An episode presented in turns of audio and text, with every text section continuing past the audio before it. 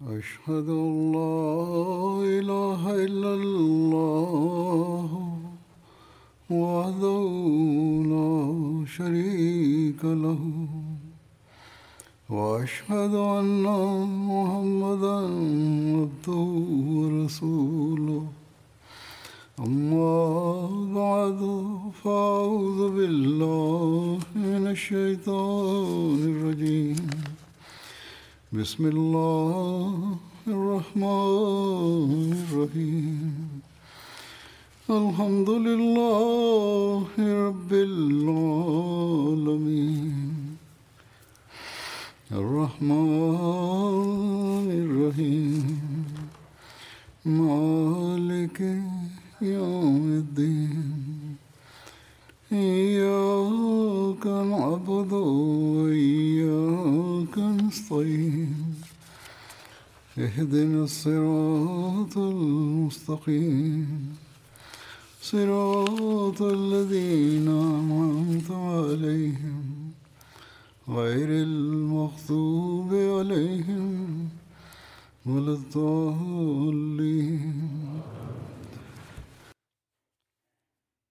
വിശുദ്ധ ഖുർആൻ്റെ നിലവാരത്തെയും മഹത്വത്തെയും കുറിച്ചുള്ള പരാമർശമാണ് നടക്കുന്നത് കഴിഞ്ഞ ഏതാനും ആഴ്ചകളായിട്ട്. വിശുദ്ധ ഖുർആൻ്റെ അഭിപ്രായത്തിൽ മതത്തിൻ്റെ സ്ഥാനം എന്താണ്, മനുഷ്യൻ്റെ കഴിവുകളിൽ അതിൻ്റെ നിയന്ത്രണം എന്താണ്, എങ്ങനെയായിരിക്കണം എന്നതിനെ വിശദീകരിച്ചുകൊണ്ട് ഹദ്രത്ത് മസീഹ് മൗഊദ് അലൈഹി സ്വലാത്തു വസ്സലാം പറയുന്നു, മനുഷ്യൻ്റെ കഴിവുകളിൽ മതത്തിൻ്റെ നിയന്ത്രണം എന്ത് എന്ന ചോദ്യത്തിന് ഇഞ്ചിയിൽ ഒരുത്തരവും പറഞ്ഞിട്ടില്ല. കാരണം ഇഞ്ചിയിൽ തത്വോപദേശത്തിൻ്റെ മാർഗ്ഗങ്ങളിൽ നിന്ന് അകന്നു നിൽക്കുകയാണ്. എന്നാൽ വിശുദ്ധ ഖുർആൻ വളരെ വിശദമായി ആവർത്തിച്ചാവർത്തിച്ച് ഈ പ്രശ്നത്തെ പരിഹരിക്കുന്നതാണ്. ഈ പ്രശ്നത്തെ പരിഹരിച്ചുകൊണ്ട് പറയുന്നു, മനുഷ്യൻ്റെ സ്വാഭാവിക പ്രകൃതത്തെ മാറ്റിമറിച്ചുകൊണ്ട് ചെന്നായയെ ആടാക്കി കാണിക്കുക എന്നത് മതത്തിൻ്റെ നിലവാരമല്ല. അതായത് ശക്തനെ തികച്ചും ബലഹീനനാക്കി കാണിക്കുക എന്നത്.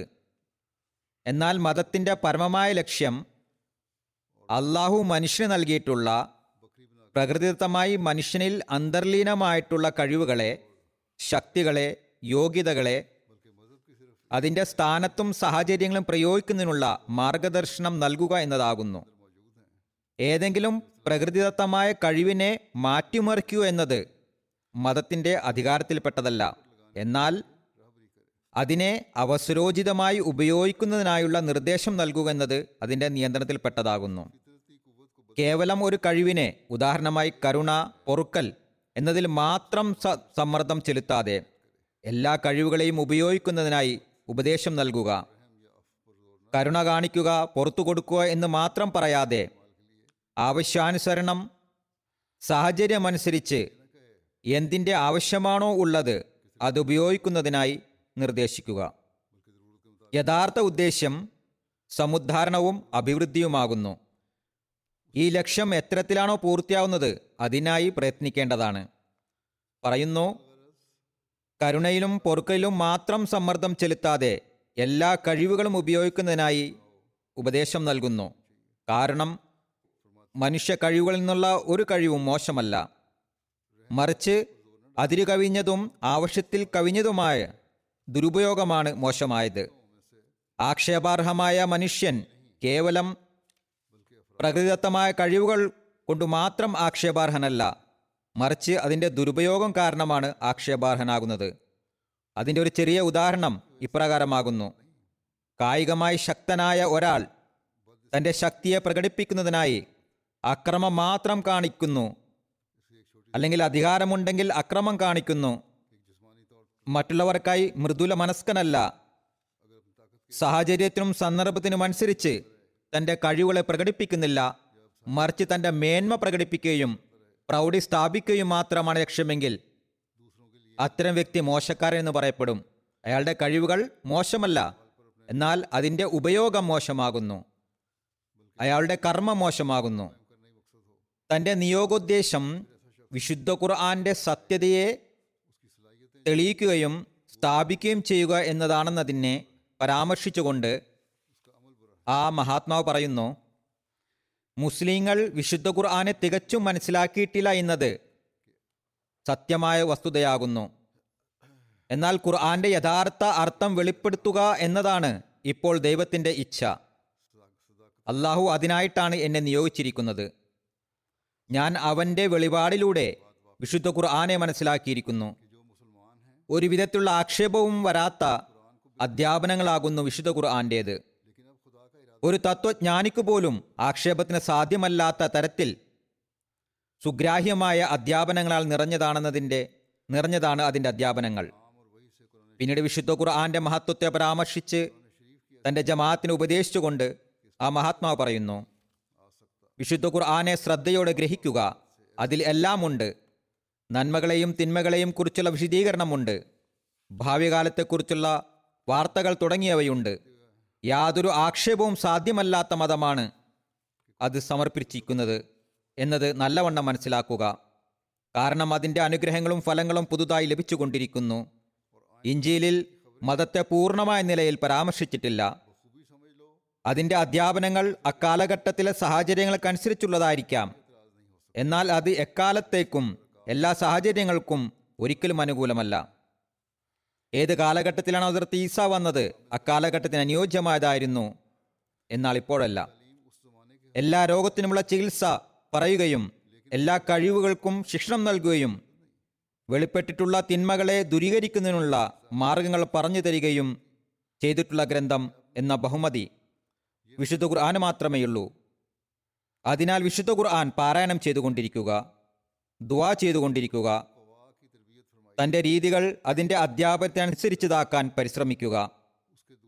വിശുദ്ധ ഖുർആനെ അപഗ്രഥനം ചെയ്യേണ്ടതിലേക്ക് ശ്രദ്ധ ക്ഷണിച്ചുകൊണ്ട് ആ മഹാത്മാവ് പറയുന്നു, ചടങ്ങുകളിൽ നിന്നും അനാചാരങ്ങളിൽ നിന്നും വിട്ടുനിൽക്കുക ഉത്തമമാകുന്നു. അതിലൂടെ പതുക്കെ പതുക്കെ ശരീഅത്തിൽ കൈകടത്തലുകൾ ആരംഭിക്കുന്നു.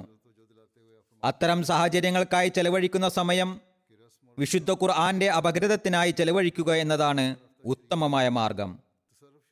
ഏതെങ്കിലും അനാചാരങ്ങളോ നിസാര കാര്യങ്ങളോ പറഞ്ഞു കൊടുത്താൽ അതിൽ സമയം ചെലവഴിക്കുക ചെലവഴിക്കുന്നതിനാണ് ആളുകൾ ശ്രമിക്കുന്നത്.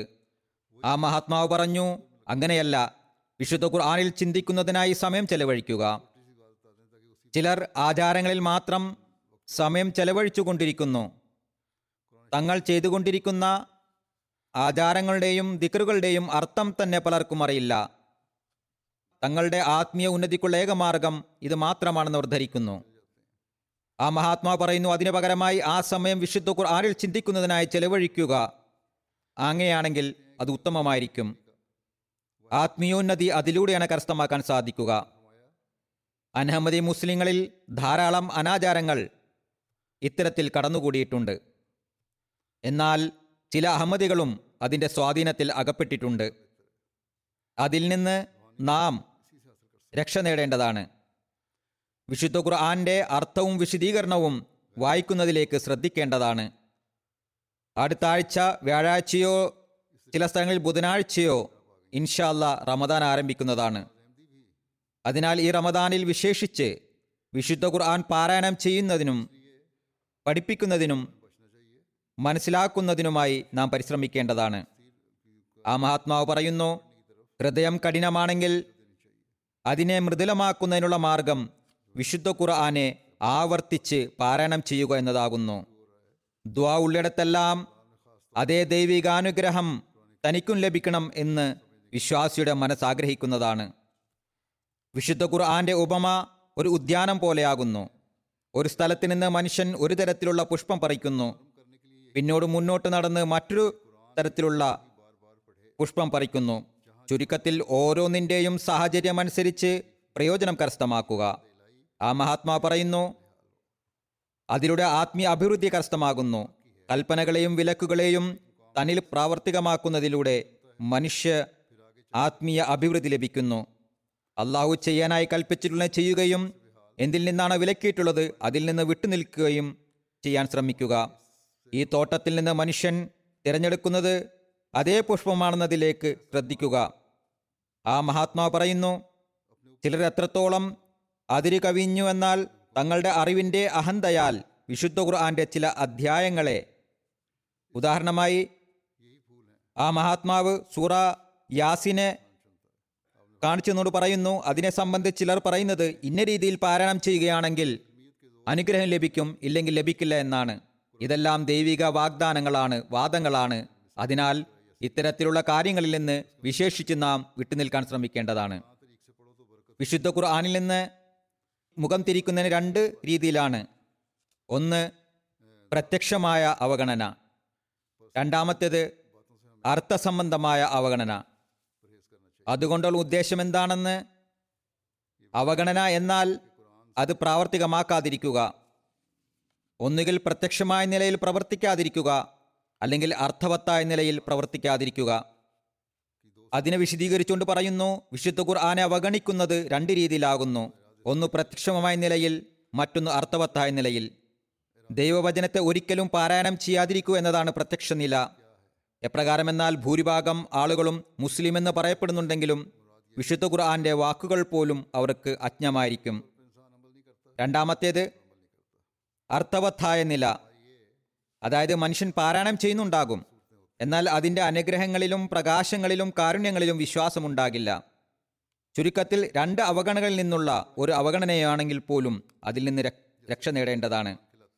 ആ മഹാത്മാ പറയുന്നു, ഇമാം ജാഫർ പറയുന്നു, എത്രത്തോളം ശരിയാണെന്ന് അള്ളാഹുവിനറിയാം. അതായത് ഞാൻ എത്രത്തോളം വചനങ്ങൾ പാരായണം ചെയ്യുന്നുവെന്നാൽ അതോടൊപ്പം വെളിപാടും ആരംഭിക്കുന്നു, എന്നാൽ കാര്യം യുക്തിയുള്ളതാണെന്ന് തോന്നുന്നു. ആ മഹാത്മാവ് പറയുന്നു, ശരിയാണോ അല്ലയോ എന്നത് അള്ളാഹുവിനറിയാം, എന്നാൽ ഇതിൽ യുക്തിയുണ്ട്. അതായത് അദ്ദേഹം പറഞ്ഞോ ഇല്ലയോ എന്നതറിയില്ല, എന്നാൽ യുക്തിയുള്ള കാര്യമാണ്. കാരണം ഒരേ ഇനത്തിൽപ്പെട്ട ഒരു വസ്തു മറ്റൊരു വസ്തുവിനെ തന്നിലേക്ക് ആകർഷിക്കുന്നു. ഇപ്പോൾ ഈ കാലഘട്ടത്തിലെ ആളുകൾ നൂറുകണക്കിന് കൂട്ടിച്ചേർക്കലുകൾ നടത്തിയിട്ടുണ്ട്. ഷിയാക്കൾ വേറെയും സുന്നികൾ വേറെയും. ഒരു സംഭവം പരാമർശിച്ചുകൊണ്ട് ഹുസൂർ പറയുന്നു, ഒരിക്കൽ ഒരു ഷിയ എൻ്റെ പിതാവിനോട് പറഞ്ഞു, ഞാനൊരു വാക്യം പറയാം, അത് ഉരുവിട്ടുകൊണ്ടിരിക്കുകയാണെങ്കിൽ അംഗശുദ്ധിയും വുദുവിൻ്റെയും ഒന്നും ആവശ്യമുണ്ടാകുന്നതല്ല, ഈ ഒരു വാക്യം മാത്രം താങ്കൾക്ക് മതിയാവുന്നതാണ്, അതുതന്നെയാണ് വുദുവും അതുതന്നെയാണ് അംഗശുദ്ധിയും. പറയുന്നു, ഇസ്ലാമിൽ നിഷേധവും അനാചാരവും അന്ധവിശ്വാസവും വഴികേടുമെല്ലാം രൂപം കൊണ്ടത് ഒരു വ്യക്തിയുടെ വചനങ്ങൾക്ക്, ദൈവിക വചനങ്ങൾക്ക് നൽകേണ്ട മഹത്വം നൽകുന്നതിലൂടെയാകുന്നു. സഹാബാക്കൾ ഇക്കാരണം കൊണ്ടുതന്നെയാണ് ഹദീസുകൾക്ക് വിശുദ്ധ ഖുർആനേക്കാൾ കുറഞ്ഞ പദവി ഉള്ളതായി വിശ്വസിച്ചിരുന്നത്. ഒരു സംഭവം വിവരിച്ചുകൊണ്ട് ഒരിക്കൽ പറയുന്നു, ഒരിക്കൽ ഹദ്റത്ത് ഉമർ തീരുമാനം കൽപ്പിക്കാനായി ഒരുങ്ങിയപ്പോൾ ഒരു വൃദ്ധ സ്ത്രീ എഴുന്നേറ്റ് നിന്നുകൊണ്ട് പറഞ്ഞു, ഹദീസിൽ ഇങ്ങനെ എഴുതിയിരിക്കുന്നു. അതായത് നബി സല്ലല്ലാഹു അലൈഹി വസല്ലം തിരുമേനി പറഞ്ഞ കാര്യത്തിലേക്ക് ചൂണ്ടിക്കാണിക്കുകയുണ്ടായി. ഹദീസുകൾ പിന്നീടാണ് സ്വരുക്കൂട്ടിയതെങ്കിലും ചിലപ്പോൾ ചില സഹാബാക്കൾ എഴുതി വെക്കാറുണ്ടായിരുന്നു എന്നത് ഓർക്കേണ്ടതാണ്. ആ മഹാത്മാവ് പറയുന്നു, ഹദ്റത്ത് ഉമർ പറഞ്ഞു, ഒരു വൃദ്ധയ്ക്കായി അള്ളാഹുവിൻ്റെ ഗ്രന്ഥത്തെ ഉപേക്ഷിക്കാൻ എനിക്കാവില്ല. ഇത് ഒരു സ്ത്രീയുടെ നിവേദനമാണ്. അവർ പറയുന്നു, എന്നാൽ അള്ളാഹുവിൻ്റെ വചനം അതിന് വിരുദ്ധമാകുന്നു. അള്ളാഹുവിൻ്റെ വചനം എന്താണോ പറയുന്നത് അതാണ് യാഥാർത്ഥ്യം, ഇതാണ് വാസ്തവം, അതിനെയാണ് നാം സ്വാംശീകരിക്കേണ്ടത്. അങ്ങനെയല്ല എങ്കിൽ പിന്നെ അനാചാരങ്ങൾ പെരുകിക്കൊണ്ടിരിക്കുന്നതാണ്. അക്കാരണം കൊണ്ട് തന്നെയാണ് മുസ്ലിങ്ങളിൽ അനാചാരങ്ങൾ പെരുകിക്കൊണ്ടിരിക്കുന്നതും. അങ്ങനെ വിശുദ്ധ ഖുർആന്റെ യഥാർത്ഥ അധ്യാപനങ്ങളിൽ നിന്ന് അകറ്റിക്കൊണ്ടിരിക്കുന്നു. അധിക മുസ്ലിങ്ങളിലും ഇക്കാര്യങ്ങൾ കാണാൻ സാധിക്കുന്നു. അത് മസീഹ് ഇസ്ലാം പറഞ്ഞ ഒരു ഉദാഹരണം ഞാനിപ്പോൾ പറയുകയുണ്ടായി. അതായത് ഒരു ഷിയ പണ്ഡിതൻ ഹദ്റത്ത് മസീഹ് മൗഊദ് അലൈഹി സ്വലാത്തു വസ്സലാമിൻ്റെ പിതാവിനോട്, ഒരു വചനമുണ്ട്, അത് ഉരുവിട്ടുകൊണ്ടിരുന്നാൽ പിന്നെ വുദുവിൻ്റെയും അംഗശുദ്ധിയുടെയും ആവശ്യമില്ല എന്ന് പറയുകയുണ്ടായി. മുസ്ലിം പൊതുജനങ്ങളിൽ ഭൂരിഭാഗവും അജ്ഞരാണ്. നാമധാരികളായ പണ്ഡിതന്മാർ കാണിച്ചു കൊടുക്കുന്ന വഴികളിലൂടെയാണ് അവർ സഞ്ചരിക്കുന്നത്. അനാചാരങ്ങൾ വർദ്ധിച്ചു വരുന്നു. എന്നിരുന്നിട്ടും നമ്മൾ വിശുദ്ധ ഖുർആനെ മാറ്റിത്തിരുത്തുന്നു എന്ന ആക്ഷേപം നമുക്ക് മേലുണ്ടാകുന്നു. മുസ്ലിങ്ങളുടെ അഭിവൃദ്ധി വിശുദ്ധ ഖുർആനുമായി ബന്ധപ്പെട്ടിരിക്കുന്നു എന്നതിനെ പരാമർശിച്ചുകൊണ്ട് ആ മഹാത്മാവ് പറയുന്നു, മുസ്ലിങ്ങൾ പരിപൂർണമായ നില വിശുദ്ധ ഖുർആനെ അനുസരിക്കുന്നില്ലയോ അതുവരെ അവർക്ക് ഒരു തരത്തിലുള്ള അഭിവൃദ്ധിയും ഉണ്ടാവുന്നതല്ല. അവർ എത്രത്തോളം വിശുദ്ധ ഖുർആനിൽ നിന്ന് അകന്നുകൊണ്ടിരിക്കുന്നുവോ അത്ര കണ്ട് അവർ അഭിവൃദ്ധിയുടെ പദവികളിൽ നിന്നും മാർഗങ്ങളിൽ നിന്നും അകന്നു പോകുന്നു. അഭിവൃദ്ധിയുടെയും സന്മാർഗത്തിൻ്റെയും ഹേതു വിശുദ്ധ ഖുർആനെ പ്രാവർത്തികമാക്കുക എന്നത് മാത്രമാകുന്നു. അനുവദനീയമായ കച്ചവടങ്ങളിൽ നിന്നും കൃഷികളിൽ നിന്നും ജീവിത മാർഗങ്ങളിൽ നിന്നും അള്ളാഹു വിലക്കിയിട്ടില്ല. എന്നാൽ അതിനെ പരമലക്ഷ്യമായി കണക്കാക്കരുത്, മറിച്ച് അതിനെ ദീനിൻ്റെ സേവകരാക്കി മാറ്റുക. സക്കാത്തിൻ്റെ ഉദ്ദേശവും ഇത് തന്നെയാവുന്നു, അതായത് ആ ധനം ധനത്തെ ദീനിൻ്റെ സേവകരാക്കുക. ചുരുക്കത്തിൽ കേവലം ഭൗതികം കരസ്ഥമാക്കുക എന്നത് മാത്രമായിരിക്കരുത് ഒരു വിശ്വാസിയുടെ ജീവിത ലക്ഷ്യം, മറിച്ച് മനുഷ്യൻ്റെ ജീവിത ലക്ഷ്യമായി അള്ളാഹു പറഞ്ഞിട്ടുള്ള യഥാർത്ഥ ദാസനായി തീരുക, അള്ളാഹുവിൻ്റെ കൽപ്പനകളനുസരിച്ച് നടക്കുക എന്നതിനെയാണ് നാം അന്വേഷിക്കേണ്ടത്. സക്കാത്തിനും ദൈവമാർഗത്തിൽ ധനം ചെലവഴിക്കുന്നതിനുള്ള കൽപ്പനയുടെ ഉദ്ദേശം ആ ധനം കേവലം തങ്ങളുടെ ആഗ്രഹങ്ങളെ പൂർത്തിയാക്കുന്നതിന് വേണ്ടി മാത്രമുള്ളതല്ല, മറിച്ച് അതിനെ ദീനിൻ്റെ പുരോഗതിക്കും അള്ളാഹുവിനുള്ള കടമയും സൃഷ്ടികളുടെ കടമയും പൂർത്തിയാക്കുന്നതിനായിട്ടും ചെലവഴിക്കുക എന്നതാണ്. ആ മഹാത്മാവ് പറയുന്നു, വിശുദ്ധ ഖുർആൻ രത്നങ്ങളുടെ കലവറയാകുന്നു, ജനങ്ങൾ അതിൽ നിന്ന് അജ്ഞരാണ്. പറയുന്നു, ജനങ്ങൾ ആവേശത്തോടും ഉത്സാഹത്തോടും കൂടി വിശുദ്ധ ഖുർആനിലേക്ക് ശ്രദ്ധിക്കുന്നില്ല എന്നത് ദുഃഖകരം തന്നെ. ഒരു ഭൗതികൻ തൻ്റെ ഭൗതികതയിലോ അല്ലെങ്കിൽ ഒരു കവിതൻ്റെ കവിതയിലോ ശ്രദ്ധ നൽകുന്നത് പോലെ വിശുദ്ധ ഖുർആനിൽ ശ്രദ്ധ നൽകുന്നില്ല. പറയുന്നു, ബട്ടാലയിൽ ഒരു കവി ഉണ്ടായിരുന്നു. അയാൾ ഒരു കവി ഒരു വരി പാടി, പാർസിയിലാണ്, അതായത് സബാ ഷർമിന്ദ മീ ഗർദദ് ബറുയ ഗുൽ നിഗാ ഗർദൻ, അതായത് പ്രഭാത പുലരിലുള്ള പുഷ്പത്തിൻ്റെ മുഖത്തേക്ക് നോക്കുമ്പോൾ ലജ്ജിതനാകുന്നു. എന്നാൽ രണ്ടാമത്തെ വരിയുടെ അന്വേഷണത്തിൽ ആറു മാസങ്ങളോളം അത്ഭുത പരതന്ത്രനായി പരിശ്രമിച്ചു അലഞ്ഞുകൊണ്ടിരുന്നു, അന്വേഷിച്ചു കൊണ്ടിരുന്നു, ആലോചിച്ചു കൊണ്ടിരുന്നു. അവസാനം ഒരിക്കൽ ഒരു വസ്ത്രം വാങ്ങാനായി പോയി. തുണിക്കാരൻ വസ്ത്രങ്ങളുടെ പലകെട്ടുകളും എടുത്തു കാണിച്ചു, എന്നാൽ അയാൾക്കൊന്നും ഇഷ്ടപ്പെട്ടില്ല. അവസാനം ഒന്നും വാങ്ങാതെ എഴുന്നേറ്റപ്പോൾ ഇത്രയും കെട്ടുകൾ തുറപ്പിക്കുകയും അനാവശ്യമായി ബുദ്ധിമുട്ടിക്കുകയും ചെയ്തു എന്ന കാരണത്താൽ ആ വസ്ത്ര വിൽപ്പനക്കാരന് ദേഷ്യം വന്നു. അപ്പോൾ അയാൾക്ക് രണ്ടാമത്തെ വരി മനസ്സിൽ വന്നു. അങ്ങനെ അയാൾ തൻ്റെ കവിത ഇപ്രകാരം പൂർത്തിയാക്കി, സബാ ഷർമിന്ദ മീ ഗർദത് ബറൂയെ ഗുൽ നിഗാ കർദൻ കെ റഖ്തെ ഗുഞ്ച റവാ വാ കർദ് വനത്തോ അൻസ്ത് തേ കർദൻ, അതായത് പുലർക്കാറ്റിൻ്റെ പുഷ്പത്തിൻ്റെ മുഖത്തേക്ക് നോക്കുമ്പോൾ ലജ്ജ തോന്നുന്നു, കാരണം പൂമൊട്ടിൻ്റെ വസ്ത്രത്തെ തുറന്നുവെങ്കിലും അതിനെ വീണ്ടും ഉടുപ്പിക്കാൻ തനിക്കാവുന്നില്ല. ആ മഹാത്മാ പറയുന്നു, ആ പദ്യവരിക്കായി ആ കവി എത്രത്തോളം പരിശ്രമിച്ചുവോ അത്രത്തോളം പരിശ്രമം ഇപ്പോൾ ആളുകൾ ഒരു ഖുർആനിക വചനത്തെ മനസ്സിലാക്കാനായി ചെയ്യുന്നില്ല. പറയുന്നു, ഖുർആൻ രത്നങ്ങളുടെ കലവറയാകുന്നു, ജനങ്ങൾ അതിൽ നിന്ന് അജ്ഞരാകുന്നു. വീണ്ടും ആ മഹാത്മാവ് പറയുന്നു, എത്രത്തോളം രഹസ്യങ്ങളും സൂചനകളും വിശുദ്ധ ഖുർആനിലുണ്ടോ തൗറാത്തിലും ഇഞ്ചിലും അതെവിടെയാണുള്ളത്? കൂടാതെ വിശുദ്ധ ഖുർആൻ എല്ലാ വസ്തുക്കളെയും കേവലം വാദം എന്ന നിലയിൽ മാത്രമല്ല പരാമർശിച്ചിരിക്കുന്നത്. തൗറാത്തോ ഇഞ്ചിയിലോ വാദങ്ങൾ മാത്രം പറഞ്ഞതുപോലെ മറിച്ച് വിശുദ്ധ ഖുർആൻ തെളിവുകളുടെ അടിസ്ഥാനത്തിലാണ് വാദിച്ചിരിക്കുന്നത്. തെളിവുകൾ നിരത്തിയിരിക്കുന്നു. സുദൃഢവും സുശക്തവുമായ തെളിവുകളില്ലാതെ ഒരു കാര്യവും അത് പരാമർശിക്കുന്നില്ല. വിശുദ്ധ ഖുർആന്റെ സാഹിത്യ സമ്പുഷ്ടതയ്ക്ക് ഒരു ആകർഷണമുണ്ട്. അതിൻ്റെ അധ്യാപനങ്ങളിൽ യുക്തിയും ആകർഷണവും ഉള്ളതുപോലെ തന്നെ അതിൻ്റെ തെളിവുകൾ സ്വാധീന ശക്തിയുള്ളതാകുന്നു. ചുരുക്കത്തിൽ മറ്റൊരു ഗ്രന്ഥത്തിനും വിശുദ്ധ ഖുർആനെ എതിർത്ത് നിൽക്കാൻ സാധിക്കില്ല. വിശുദ്ധ ഖുർആൻ എല്ലാ ഗ്രന്ഥങ്ങളെക്കാളും മഹത്തരമാകുന്നു എന്ന് ആ മഹാത്മാവ് പറഞ്ഞതുപോലെ തന്നെ വീണ്ടും ആ മഹാത്മാവ് പറയുന്നു, അതുപോലെ തന്നെ നബി തിരുമേനി സല്ലല്ലാഹു അലൈഹി വസല്ലമയുടെ പദവിയും എല്ലാ പ്രവാചകന്മാരെക്കാളും മഹത്തരമാകുന്നു. അതിനാൽ വിശുദ്ധ ഖുർആൻ പാരായണം ചെയ്യുക. പിന്നീട് വിശുദ്ധ ഖുർആനിൽ കാണുന്ന കാര്യങ്ങൾ അവിടെ തന്നെ അതിനെ തെളിവും അന്വേഷിക്കുക.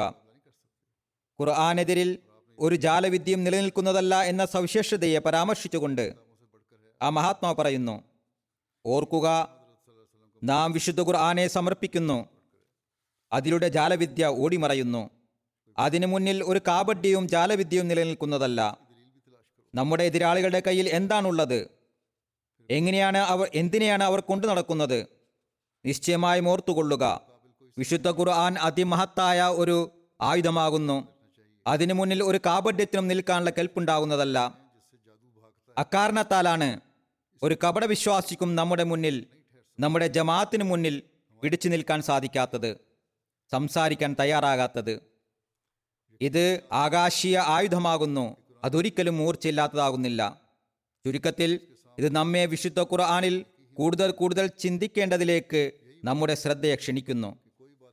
നമ്മുടെ ആത്മീയവും വിജ്ഞാനീയപരവുമായ അവസ്ഥയെ കൂടുതൽ മെച്ചപ്പെടുത്തുന്നതിനായി, അതോടൊപ്പം എതിരാളികളെ നിഷ്പ്രഭമാക്കുന്നതിനും.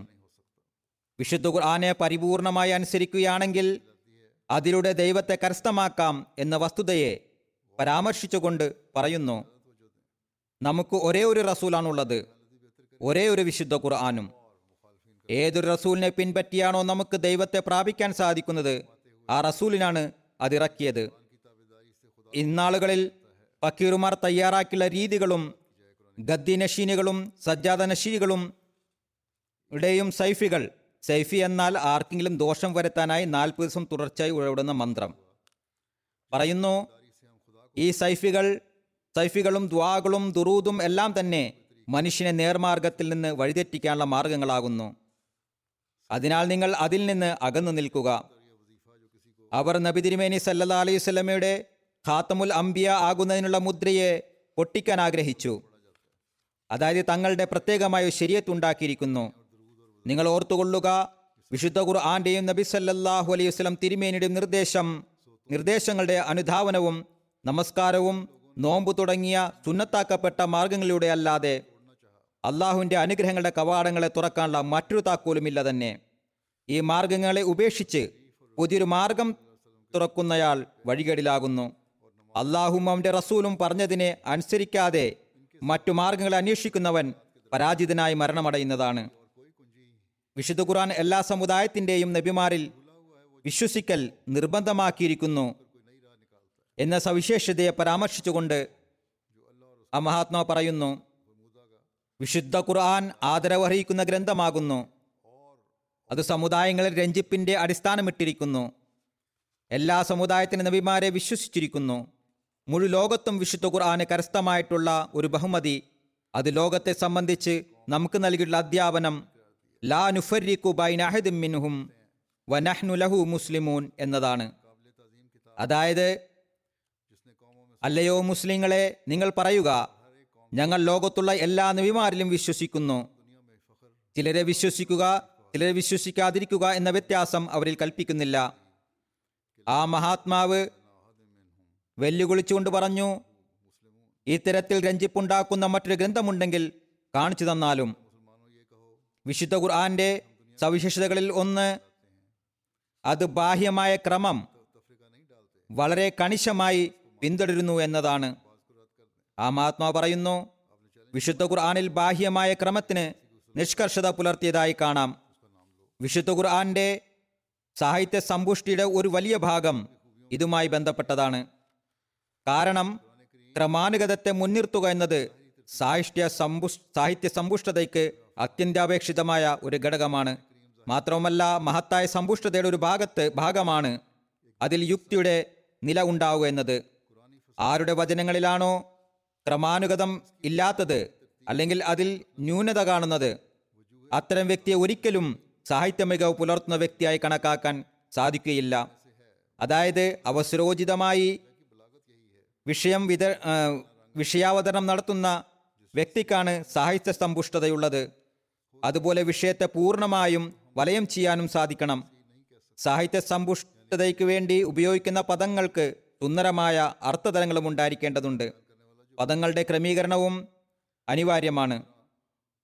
ആയതിനാൽ ആ മഹാത്മാ പറയുകയുണ്ടായി, അത്തരമൊരു വ്യക്തിയെ ഒരിക്കലും സാഹിത്യമേന്മയുള്ള വ്യക്തിയായി നമുക്ക് കാണാൻ സാധിക്കുകയില്ല. അതുപോലെ ക്രമാനുഗതത്വം തീർത്തും അവഗണിച്ചു കളയുന്ന വ്യക്തി തീർച്ചയായും ഉന്മാദിയും ഭ്രാന്തനുമാകുന്നു.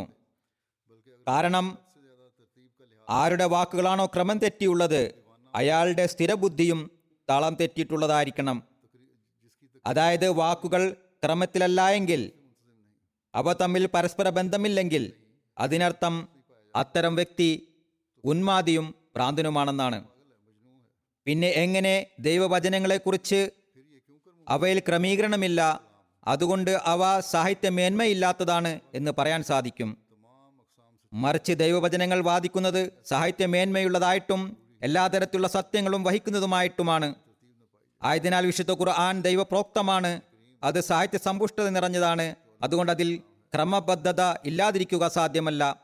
ചിലർ ആക്ഷേപ ചില ആക്ഷേപകർ അടിസ്ഥാനരഹിതമായാണ് അവയെക്കുറിച്ച് ആരോപണം ഉന്നയിക്കുന്നത്. വിശുദ്ധ ഖുർആന്റെ രണ്ട് ദൃഷ്ടാന്തങ്ങളെ പരാമർശിച്ചുകൊണ്ട് ആ മഹാത്മാവ് പറയുന്നു, ആകാശീയ പ്രകാശത്തെ കരസ്ഥമാക്കുന്നതിനായി വിശുദ്ധ ഖുർആൻ അല്ലാതെ മറ്റൊരു മാർഗവുമില്ല. സത്യത്തിനും അസത്യത്തിനുമിടയിൽ എന്നേക്കുമായി വ്യതിരിക്ത നിലനിർത്തുന്നതിനും ഒരു കാലഘട്ടത്തിലും അസത്യത്തിന് സത്യത്തെ നേരിടാൻ സാധിക്കാതിരിക്കുന്നതിനുമായി അള്ളാഹു മുഹമ്മദി സമുദായത്തിന് അവസാന കാലഘട്ടം വരേക്കും രണ്ട് ദൃഷ്ടാന്തങ്ങൾ നൽകിയിരിക്കുന്നു. ഖുർആനിക വചനങ്ങളുടെ ദൃഷ്ടാന്തം ഖുർആനിക വചനങ്ങളുടെ സ്വാധീന ദൃഷ്ടാന്തം, അതായത് ഒന്ന് ഖുർആന്റെ വചനങ്ങളിലൂടെയുള്ളത്, മറ്റൊന്ന് വചനങ്ങളുടെ സ്വാധീനത്തിൻ്റേത്. രണ്ട് ദൃഷ്ടാന്തങ്ങൾ അതിനെ നേരിടുന്നതിൽ വ്യാജമതം ആരംഭം മുതൽ പരാജിതരായിക്കൊണ്ടിരിക്കുന്നു. അഥവാ ഖുർആനിക വചനങ്ങളുടെ ദൃഷ്ടാന്തം മാത്രമായിരുന്നുവെങ്കിൽ, ഖുർആനി വചനങ്ങളുടെ സ്വാധീന ദൃഷ്ടാന്തം ഉണ്ടായിരുന്നില്ല എങ്കിൽ മൃതരായ മുഹമ്മദിയ സമുദായത്തിന് വിശ്വാസത്തിൻ്റെ അടയാളത്തിലും പ്രകാശങ്ങളിലും എന്ത് ആധിക്യമാണ് ഉണ്ടാകുക? കാരണം കേവലം ഭൗതിക പരിത്യാഗവും പവിത്രതയും ദൃഷ്ടാന്തത്തിൻ്റെ പരിധിയിലേക്ക് എത്തുന്നതല്ല, വിശുദ്ധ ഖുർആന്റെ അധ്യാപനങ്ങളുടെ സ്വാധീനവും ഉണ്ടാകുന്നു, അഥവാ യഥാർത്ഥത്തിൽ അതിനെ പ്രാവർത്തികമാക്കുകയാണെങ്കിൽ. പിന്നീട് വിശുദ്ധ ഖുർആന്റെ അനുധാവനത്താൽ ജീവനിൽ മോക്ഷത്തിൻ്റെ അടയാളം വെളിപ്പെടുന്നു. ഇത് സംബന്ധമായി ആ മഹാത്മാവ് പറയുന്നു, നബി തിരുമേനി സല്ലല്ലാഹു അലൈഹി വസല്ലമയുടെ അനുധാവനത്തിൻ്റെ അടിസ്ഥാനമായ വിശുദ്ധ ഖുർആനെ പിൻപറ്റുന്നതായാൽ ഈ ലോകത്തിൽ വെച്ച് തന്നെ മോക്ഷത്തിൻ്റെ അടയാളം വെളിപ്പെടുന്നതാണ്. കാരണം ഈ ഗ്രന്ഥം തന്നെയാണ് രണ്ട് മാർഗങ്ങളിലൂടെയും പ്രത്യക്ഷ നിലയിലും ആന്തരിക നിലയിലും ന്യൂനതയുള്ള ആത്മാവിനെ പൂർണ്ണതയിലേക്ക് എത്തിക്കുന്നതും സംശയങ്ങളിൽ നിന്നും സന്ദേഹങ്ങളിൽ നിന്നും മോക്ഷം നൽകുന്നതും. ന്യൂനതയുള്ള ആത്മാവെന്നാൽ ന്യൂനതയുള്ളവരിലെ കുറവിനെ, ബലഹീനതയെ വിശുദ്ധ ഖുർആൻ ദൂരീകരിക്കുക മാത്രമല്ല മറിച്ച് ഉന്നത നിലവാരത്തിലേക്ക് എത്തിക്കുന്നു. പറയുന്നു, പ്രത്യക്ഷമായ നിലയിൽ എങ്ങനെയെന്നാൽ അതിൻ്റെ പരാമർശങ്ങൾ എത്രത്തോളം സൂക്ഷ്മവും യാഥാർത്ഥ്യവുമെന്നാൽ ദൈവത്തിലേക്ക് എത്തുന്നതിന് തടസ്സമായി ലോകത്ത് കാണപ്പെടുന്ന എല്ലാ സംശയങ്ങൾക്കും പരിഹാരം അതിൽ ഉൾപ്പെട്ടുകൊണ്ട് വ്യാപിക്കുന്ന നൂറുകണക്കിന് വ്യാജകക്ഷികൾക്കും വഴിപിഴച്ചവരുടെ മനസ്സുകളിൽ രൂഢമൂലമായിക്കൊണ്ടിരിക്കുന്ന നൂറുകണക്കിന് തരത്തിലുള്ള ദുഷ്ചിന്തകൾക്കും യുക്തിഭദ്രമായ നിലയിലുള്ള ഖണ്ഡനം അതിൽ ഉണ്ട്. എത്ര വ്യക്തമായ നിലയിലുള്ള തെളിവുകൾ എത്ര വ്യക്തമായ നിലയിലുള്ള തെളിവുകളും യാഥാർത്ഥ്യങ്ങളും വിശുദ്ധ ഖുർആൻ പരാമർശിക്കുന്നുവെന്നാൽ അത് എല്ലാ സംശയങ്ങളും ദൂരീകരിക്കുന്നു. അതിനുള്ള നിബന്ധന മനസ്സിലാക്കുക എന്നതാണ്. മനസ്സിലാക്കുന്നതിനായി മനസ്സിലാക്കി കൊടുക്കുന്നവരാകണം മനസ്സിലാക്കുന്നതിനായി മനസ്സിലാക്കി കൊടുക്കുന്നവരുണ്ടാകണം. അവരുടെ വചനങ്ങളിൽ നിന്ന് പ്രയോജനമെടുക്കേണ്ടതുണ്ട്. പറയുന്നു, അന്ധകാരം നിറഞ്ഞ ഈ കാലഘട്ടത്തിലേക്ക് ആവശ്യമായ സത്യവും പരിപൂർണവുമായ അധ്യാപനത്തിൻ്റെ പ്രകാശം സൂര്യനെ പോലെ അതിൽ പ്രകാശിക്കുന്നുണ്ട്. ഇക്കാലഘട്ടത്തിലും പരക്കുന്ന അന്ധകാരങ്ങൾ, അതായത് മതത്തിൽ നിന്നുള്ള അകൽച്ച, നിർലജ്ജത, വ്യർത്ഥമായ കാര്യങ്ങൾ അല്ലെങ്കിൽ ദൈവത്തിൽ നിന്നുള്ള അകൽച്ച എല്ലാം അന്ധകാരങ്ങളാകുന്നു. അവയെ ദൂരീകരിക്കാനായി, പ്രകാശം കരസ്ഥമാക്കുന്നതിനായി വിശുദ്ധ ഖുർആനിലേക്ക് മടങ്ങുക. ഇതെല്ലാം അതിൽ ഉൾക്കൊണ്ടിരിക്കുന്നു. പറയുന്നു, ഇതെല്ലാം തന്നെ അതിൽ സൂര്യനെ പോലെ ജ്വലിക്കുന്നു, അതിൽ സൂര്യനെ പോലെ തിളങ്ങുന്നു. എല്ലാ മാനസിക രോഗങ്ങൾക്കുമുള്ള ചികിത്സ അതിലടങ്ങിയിരിക്കുന്നു. എല്ലാ യഥാർത്ഥ ദൈവിക ജ്ഞാനങ്ങളുടെ പരാമർശവും അതിൽ നിറഞ്ഞിരിക്കുന്നു. ഭാവിയിൽ വെളിപ്പെടാനുള്ള യാതൊരു ദൈവിക ജ്ഞാനത്തിൻ്റെ സൂക്ഷ്മമായ അറിവും അതിൽ ഉൾപ്പെടാതെയില്ല. സാധ്യമായ നിലയിൽ എപ്രകാരമെന്നാൽ അതിനെ പരിപൂർണമായി പിൻപറ്റുന്നതിലൂടെ അത് ഹൃദയത്തെ ശുദ്ധമാക്കുന്നു. പരിപൂർണ അനുധാവനം നിബന്ധനയാകുന്നു. അനുധാവനം പരിപൂർണമായിരിക്കണം. ഹൃദയത്തെ അപ്രകാരം ശുദ്ധീകരിക്കുന്നുവെന്നാൽ മനുഷ്യൻ ആന്തരിക മാലിന്യങ്ങളിൽ നിന്ന് തികച്ചും പരിശുദ്ധനായിക്കൊണ്ട് ദൈവത്തെ പ്രാപിക്കുന്നു, അള്ളാഹുമായി ഒരു ബന്ധം സ്ഥാപിതമാകുന്നു, സ്വീകാര്യതയുടെ തെളിച്ചം അവനിൽ ഇറങ്ങാൻ തുടങ്ങുന്നു. ദൈവാനുഗ്രഹങ്ങൾ എത്രത്തോളം അവനെ വലയം ചെയ്യുന്നുവെന്നാൽ ആപത്ഘട്ടത്തിൽ അവൻ പ്രാർത്ഥിക്കുമ്പോൾ കാരുണ്യത്തിൻ്റെയും ഔദാര്യത്തിൻ്റെയും സമഗ്രതയിലൂടെ അള്ളാഹു മറുപടി നൽകുന്നു. ചില സന്ദർഭങ്ങളിൽ അഥവാ അയാൾ ആയിരം തവണ തൻ്റെ പ്രശ്നങ്ങളുടെയും ദുഃഖഭാരങ്ങളുടെയും സമയത്ത് ചോദിക്കുകയാണെങ്കിലും ആയിരം തവണ തന്നെ തൻ്റെ കാരുണ്യവാനായ യജമാനിൽ നിന്ന് അങ്ങേയറ്റം വ്യക്തതയോടും ആനന്ദദായകത്തോടും അനുഗ്രഹീത വചനങ്ങളുമുള്ള സ്നേഹഭരിതമായ മറുപടി ലഭിക്കുന്നു. ദൈവിക വെളിപാടുകൾ മഴ പോലെ അയാളിൽ വർഷിക്കുന്നു. വൃത്തിയുള്ള കുപ്പിയിൽ മുന്തിയ അത്തർ നിറഞ്ഞിരിക്കുന്നത് പോലെ തൻ്റെ ഹൃദയത്തിൽ ദൈവസ്നേഹം നിറഞ്ഞിരിക്കുന്നതായി അയാൾക്ക് അനുഭവപ്പെടുന്നു. സ്നേഹത്തിൻ്റെയും ഉത്സാഹത്തിൻ്റെയും ഒരു പരിശുദ്ധ ആനന്ദം അയാൾക്ക് ലഭിക്കുന്നു. അയാളുടെ കാഠിന്യമേറിയ ദേഹേച്ഛയുടെ ചങ്ങലകളെ പൊട്ടിച്ച് ആ പുകമറയിൽ നിന്ന് പുറത്തു കൊണ്ടുവന്ന്, അതായത് വൃത്തികെട്ട വായുവിൽ നിന്നും മലിനമായ വായുവിൽ നിന്നും പുറത്തു കൊണ്ടുവന്ന് യഥാർത്ഥ പ്രേമപാത്രത്തിൻ്റെ ശീതളവും ആത്മസംതൃപ്തിദായകവുമായ വായുവുമായി അയാൾക്ക് ഓരോ നിമിഷവും പുതിയ ജീവിതം നൽകിക്കൊണ്ടിരിക്കുന്നതാണ്. പിന്നീട് ആ മഹാത്മാ പറയുന്നു, വിശുദ്ധ ഖുർആൻ വിശ്വസനീയവും അഖണ്ഡനീയവുമായ വചനമാകുന്നു. പറയുന്നു, ദൈവിക ഗ്രന്ഥമായ വിശുദ്ധ ഖുർആനേക്കാൾ വലുതായി നമ്മുടെ പക്കൽ യാതൊരു വചനവും വിശ്വസനീയവും അഖണ്ഡനീയവുമായതില്ല. അത് ദൈവത്തിൻ്റെ വചനമാകുന്നു. അത് സന്ദേഹങ്ങളുടെയും ഊഹങ്ങളുടെയും മാലിന്യങ്ങളിൽ നിന്ന് പരിശുദ്ധമാകുന്നു. വിശുദ്ധ ഖുർആൻ ലോകത്തുള്ള സമുദായങ്ങളെ ഒരുമിച്ച് കൂട്ടുന്നതിനായിട്ടാണ് അവതരിച്ചത് എന്നതിനെ പരാമർശിച്ചുകൊണ്ട് ആ മഹാത്മാവ് പറയുന്നു, ദൈവം ആദ്യത്തിൽ ഓരോ സമുദായത്തിനും വേറെ വേറെ വ്യതിരിക്തമായ നിലയിലുള്ള കർമ്മരൂപരേഖ ഇറക്കിക്കൊടുത്തിട്ടുള്ളത്. പിന്നീട് എപ്രകാരം ദൈവം ഒന്നാണോ അതുപോലെ അവ ഒന്നായിരിക്കണമെന്ന് ആഗ്രഹിച്ചു. അപ്പോൾ എല്ലാവരെയും ഒരുമിച്ച് കൂട്ടുന്നതിനായി വിശുദ്ധ ഖുർആനെ നിയോഗിച്ചു. എന്നിട്ട് അറിയിച്ചു, ദൈവം എല്ലാ സമുദായങ്ങളെയും ഏക സമുദായമാക്കുന്ന ഒരു കാലം വരും. എല്ലാ രാഷ്ട്രങ്ങളെയും ഏകരാഷ്ട്രമാക്കും. എല്ലാ ഭാഷകളെയും ഏകഭാഷയാക്കും. വിവിധ മതങ്ങൾ എന്തിനാണ് ഉണ്ടായതെന്ന് ജനങ്ങൾ ചോദിക്കുന്നു. കാരണം അക്കാലം വരെ അവരുടെ ബുദ്ധിയും വിവേകവും മാധ്യമങ്ങളും തങ്ങളുടെ കാലഘട്ടങ്ങളിൽ മാത്രം ഒതുങ്ങുന്ന തരത്തിലുള്ളതായിരുന്നു. ആദ്യ കാലഘട്ടങ്ങൾ പ്രത്യേകം പ്രത്യേകം അയച്ചു. ഇപ്പോൾ വന്നിരിക്കുന്ന കാലഘട്ടം എല്ലാവർക്കും ഒരുമിക്കാൻ സാധിക്കുന്ന കാലഘട്ടമാകുന്നു. അപ്പോൾ വിശുദ്ധ ഖുർആന്റെ രൂപത്തിൽ ഒരു പരിപൂർണ ശരീഅത്ത് നാം അയച്ചു. എന്നിട്ട് പറഞ്ഞു, എല്ലാ രാഷ്ട്രങ്ങളെയും ഏകരാഷ്ട്രമാക്കുന്നതാണ്, എല്ലാ ഭാഷകളെയും ഭാഷകളെയും ഏകഭാഷയാക്കുന്നതാണ്. ഇക്കാലഘട്ടത്തിൽ ഗ്ലോബൽ വില്ലേജ് എന്ന ഒരു വാക്യം ലോകത്ത് ഉപയോഗിക്കപ്പെടുന്നു. അതായത് ലോകം ഒന്നായിരിക്കുന്നു, ഒരു പട്ടണത്തെ പോലെയായിരിക്കുന്നു. ഏതായിരുന്നാലും ലോകത്ത് വിവിധ ഭാഷകൾ സംസാരിക്കുന്നുണ്ടെങ്കിലും വിശുദ്ധ ഖുർആൻ മാത്രമാണ് ലോകത്തെവിടെയുള്ള മുസ്ലിങ്ങളാണെങ്കിലും ഏത് സമുദായത്തിലുള്ള മുസ്ലിങ്ങളാണെങ്കിലും അറബി ഭാഷയിൽ പാരായണം ചെയ്യുന്നത്. അതുപോലെ അഞ്ച് നമസ്കാരങ്ങളിലും അത് ഉപയോഗിക്കപ്പെടുന്നു. മുൻ ഗ്രന്ഥങ്ങളോടും പ്രവാചകന്മാരോടും വിശുദ്ധ ഖുർആൻ ഔദാര്യം ചെയ്തിരിക്കുന്നു എന്നതിനെ പരാമർശിച്ചുകൊണ്ട് ആ മഹാത്മാ പറയുന്നു, വിശുദ്ധ ഖുർആൻ മുൻ ഗ്രന്ഥങ്ങളോടും പ്രവാചകന്മാരോടും ഔദാര്യം ചെയ്തിരിക്കുന്നു. കഥയുടെ രൂപത്തിലുണ്ടായിരുന്ന ആ അധ്യാപനങ്ങൾക്ക് അറിവിൻ്റെ രൂപം നൽകിയിരിക്കുന്നു.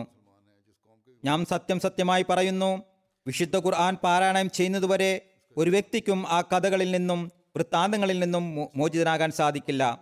കാരണം ഇന്നഹു ലഖൗലുൻ ഫസ്ലുൻ വമാ ഹുവ ബിൽ ഹസൽ എന്നത് വിശുദ്ധ ഖുർആന്റെ മാത്രം സവിശേഷതയാകുന്നു. അത് തുലാസും രക്ഷാപരിപാലകനും പ്രകാശവും മരുന്നും കാരുണ്യവുമാകുന്നു. വൃത്താന്തമായി ധരിച്ചുകൊണ്ട് വിശുദ്ധ ഖുർആൻ പാരായണം ചെയ്യുന്നവർ അത് പാരായണം ചെയ്യുകയല്ല, മറിച്ച് അതിനെ നിന്ദിക്കുകയാണ് ചെയ്യുന്നത്. നമ്മുടെ വിരോധികൾ നമ്മോടുള്ള വിരോധത്താൽ ഇത്രത്തോളം തീവ്രതയുള്ളവരായത് എന്തുകൊണ്ടാണ്? നാം വിശുദ്ധ ഖുർആനെ അള്ളാഹു പറഞ്ഞതുപോലെ പരിപൂർണ തത്വജ്ഞാന പ്രകാശവും ദൈവിക ജ്ഞാനവുമായി കാണിക്കാൻ ആഗ്രഹിക്കുന്നു എന്ന കാരണം കൊണ്ട് മാത്രമാണ്. വിശുദ്ധ ഖുർആനെ ഒരു സാധാരണ കഥയേക്കാൾ മഹത്വം നൽകാതിരിക്കാനാണ് അവർ ശ്രമിക്കുന്നത്. നമുക്കത് അംഗീകരിക്കാൻ സാധിക്കില്ല. വിശുദ്ധ ഖുർആൻ ഒരു ജീവനുള്ളതും പ്രകാശിതവുമായ ഗ്രന്ഥമാണെന്ന് അള്ളാഹു തൻ്റെ അനുഗ്രഹത്താൽ നമുക്ക് മേൽ തുറന്നു കാണിച്ചിരിക്കുന്നു. അതിനാൽ നാം അവരുടെ എതിർപ്പിനെ എന്തിന് ഗൗനിക്കണം? വിശുദ്ധ ഖുർആന്റെ മഹത്വം വിവരിച്ചുകൊണ്ട് പറയുന്നു, വിശുദ്ധ ഖുർആന്റെ മഹത്വത്തിന്റെ വലിയ വലിയ തെളിവുകളിൽ ഒന്ന് അതിൽ അതിമഹത്തായ ജ്ഞാനങ്ങൾ ഉണ്ട് എന്നതാണ്. തൗറാത്തിലും ഇഞ്ചിയിലും അത് അന്വേഷിക്കുക പാഴ്വേലയാകുന്നു, വ്യർത്ഥമായ കാര്യമാകുന്നു, അതൊരിക്കലും ലഭിക്കില്ല. താഴ്ന്ന നിലവാരത്തിലും ഉന്നത നിലവാരത്തിലുമുള്ള ഓരോരുത്തർക്കും തന്താങ്ങളുടെ ബുദ്ധിക്കനുസരിച്ച് അതിൽ ഭാഗമാക്കാൻ സാധിക്കുന്നതാണ്. വിശുദ്ധ ഖുർആന്റെ ജ്ഞാനത്തിൽ നിന്ന് അതിനാൽ അതിൻ്റെ അർത്ഥങ്ങളിലും സത്തയിലും ചിന്തിക്കാനുള്ള ശീലം ഓരോരുത്തരും ഉണ്ടാക്കിയെടുക്കേണ്ടതാണ്. അള്ളാഹുവിൻ്റെ വചനങ്ങളുടെ സൗന്ദര്യത്തെ കുറിച്ച് നമുക്കും ബോധ്യം വരുന്നതിനായി വിശുദ്ധ ഖുർആനിലെ കൽപ്പനകളെയും വിലക്കുകളെയും സംബന്ധിച്ച് ആ മഹാത്മാവ് പറയുന്നു, വിശുദ്ധ ഖുർആനിൽ ആദ്യം മുതൽ അവസാനം വരെ കൽപ്പനകളുടെയും വിലക്കുകളുടെയും ദൈവിക കൽപ്പനകളുടെയും വിശദാംശങ്ങൾ ഉൾക്കൊള്ളുന്നു. വിവിധ തരത്തിലുള്ള കൽപ്പനകളുടെ നൂറുകണക്കിന് ശാഖകളും പരാമർശിച്ചിരിക്കുന്നു. ഒരിടത്ത് ആ മഹാത്മാവ് പറയുന്നു, പാരായണം ചെയ്യുമ്പോൾ അവയെ അന്വേഷിക്കേണ്ടതാകുന്നു, പിന്നീട് അവയെ ജീവിതത്തിന്റെ ഭാഗമാക്കേണ്ടതാകുന്നു. അപ്പോൾ മാത്രമേ നമുക്ക് അള്ളാഹുവിന്റെ വചനങ്ങളിൽ നിന്ന് യഥാർത്ഥ അനുഗ്രഹം കരസ്ഥമാക്കാൻ സാധിക്കുകയുള്ളൂ. വിശുദ്ധ ഖുർആന്റെ ഔദാര്യത്തെ വിവരിച്ചുകൊണ്ട് ആ മഹാത്മാവ് ഒരിടത്ത് പറയുന്നു, വിശുദ്ധ ഖുർആൻ വിശ്വസനീയവും അഖണ്ഡനീയവുമായ ദൈവവചനങ്ങളാണെന്ന് മനസ്സിലാക്കുക. അതിൽ മനുഷ്യന്റെ ഒരു പുള്ളിയോ വള്ളിയോ കൈകടത്തലോ ഇല്ല. അത് തൻ്റെ പദങ്ങളെ പദങ്ങളോടും അർത്ഥങ്ങളോടും കൂടി അള്ളാഹുവിൻ്റെ തൻ്റെ വചനങ്ങളാകുന്നു. ഒരു മുസ്ലിം കക്ഷിക്കും അത് അംഗീകരിക്കാതെ തരമില്ല, അതായത് അംഗീകരിക്കാതിരിക്കാൻ കഴിയില്ല. അതിൻ്റെ ഓരോ ആയത്തുകളും ഉന്നത നിലവാരത്തിലുള്ള തുടർച്ചയാകുന്നു. അത് വഹിയെ മത്ലൂവ് അഥവാ ആവർത്തിച്ചാവർത്തിച്ച് വായിക്കപ്പെടുന്ന വെളിപാടാകുന്നു. അതിൻ്റെ ഓരോ അക്ഷരങ്ങളും എണ്ണപ്പെട്ടതാകുന്നു. അത് തൻ്റെ അമാനുഷികത കാരണത്താൽ മാറ്റിത്തിരുത്തലുകളിൽ നിന്ന് സുരക്ഷിതമാണ്. മാറ്റപ്പെടാൻ സാധിക്കാത്ത തരത്തിലുള്ള അതിൻ്റെ ക്രമീകരണവും ഒരു ദൃഷ്ടാന്തമാകുന്നു. വിശുദ്ധ ഖുർആനിൽ ഒരു തരത്തിലുള്ള വിശുദ്ധ ഖുർആനിൽ തിരുത്തുകൾ നടത്തിയിട്ടുണ്ട് എന്ന് എങ്ങനെ പറയാൻ സാധിക്കുന്നു? ആരെങ്കിലും ശ്രമിക്കുകയാണെങ്കിൽ വിശുദ്ധ ഖുർആൻ അലകോ അലങ്കോലപ്പെട്ട് അതിൻ്റെ യഥാർത്ഥ അവസ്ഥയിലായിരിക്കുക സാധ്യമല്ല. അതിൻ്റെ വിഷയത്തിൽ വിഷയത്തിൻ്റെ അന്തസത്തതയും നിലനിൽക്കില്ല. പിന്നീട് വിശുദ്ധ ഖുർആന്റെ വാക്കുകളുടെ ആഴത്തിൻ്റെയും അർത്ഥത്തിൻ്റെയും സവിശേഷതകളെ വിവരിച്ചുകൊണ്ട് ആ മഹാത്മാവ് പറയുന്നു, വിശുദ്ധ ഖുർആന്റെ സൂക്ഷ്മജ്ഞാനങ്ങളും യാഥാർത്ഥ്യങ്ങളും കാലഘട്ടത്തിൻ്റെ അനിവാര്യതയ്ക്കനുസരിച്ചാണ് തുറക്കപ്പെടുക. ഉദാഹരണമായി, നാമുള്ള ഈ കാലഘട്ടത്തിൽ വിശുദ്ധ ഖുർആന്റെ എതിരിൽ ദജ്ജാലി കക്ഷികളുടെ ആവശ്യം നമുക്ക് വന്നതുപോലെ ഈ ദജ്ജാലിക കക്ഷികളുടെ കാലഘട്ടം പ്രാപിക്കാത്തവർക്ക് അതിൻ്റെ ആവശ്യമുണ്ടായിരുന്നില്ല. അതിനാൽ അക്കാര്യം അവർക്ക് ഗോപ്യമായിരുന്നു, നമുക്ക് തുറക്കപ്പെട്ടു.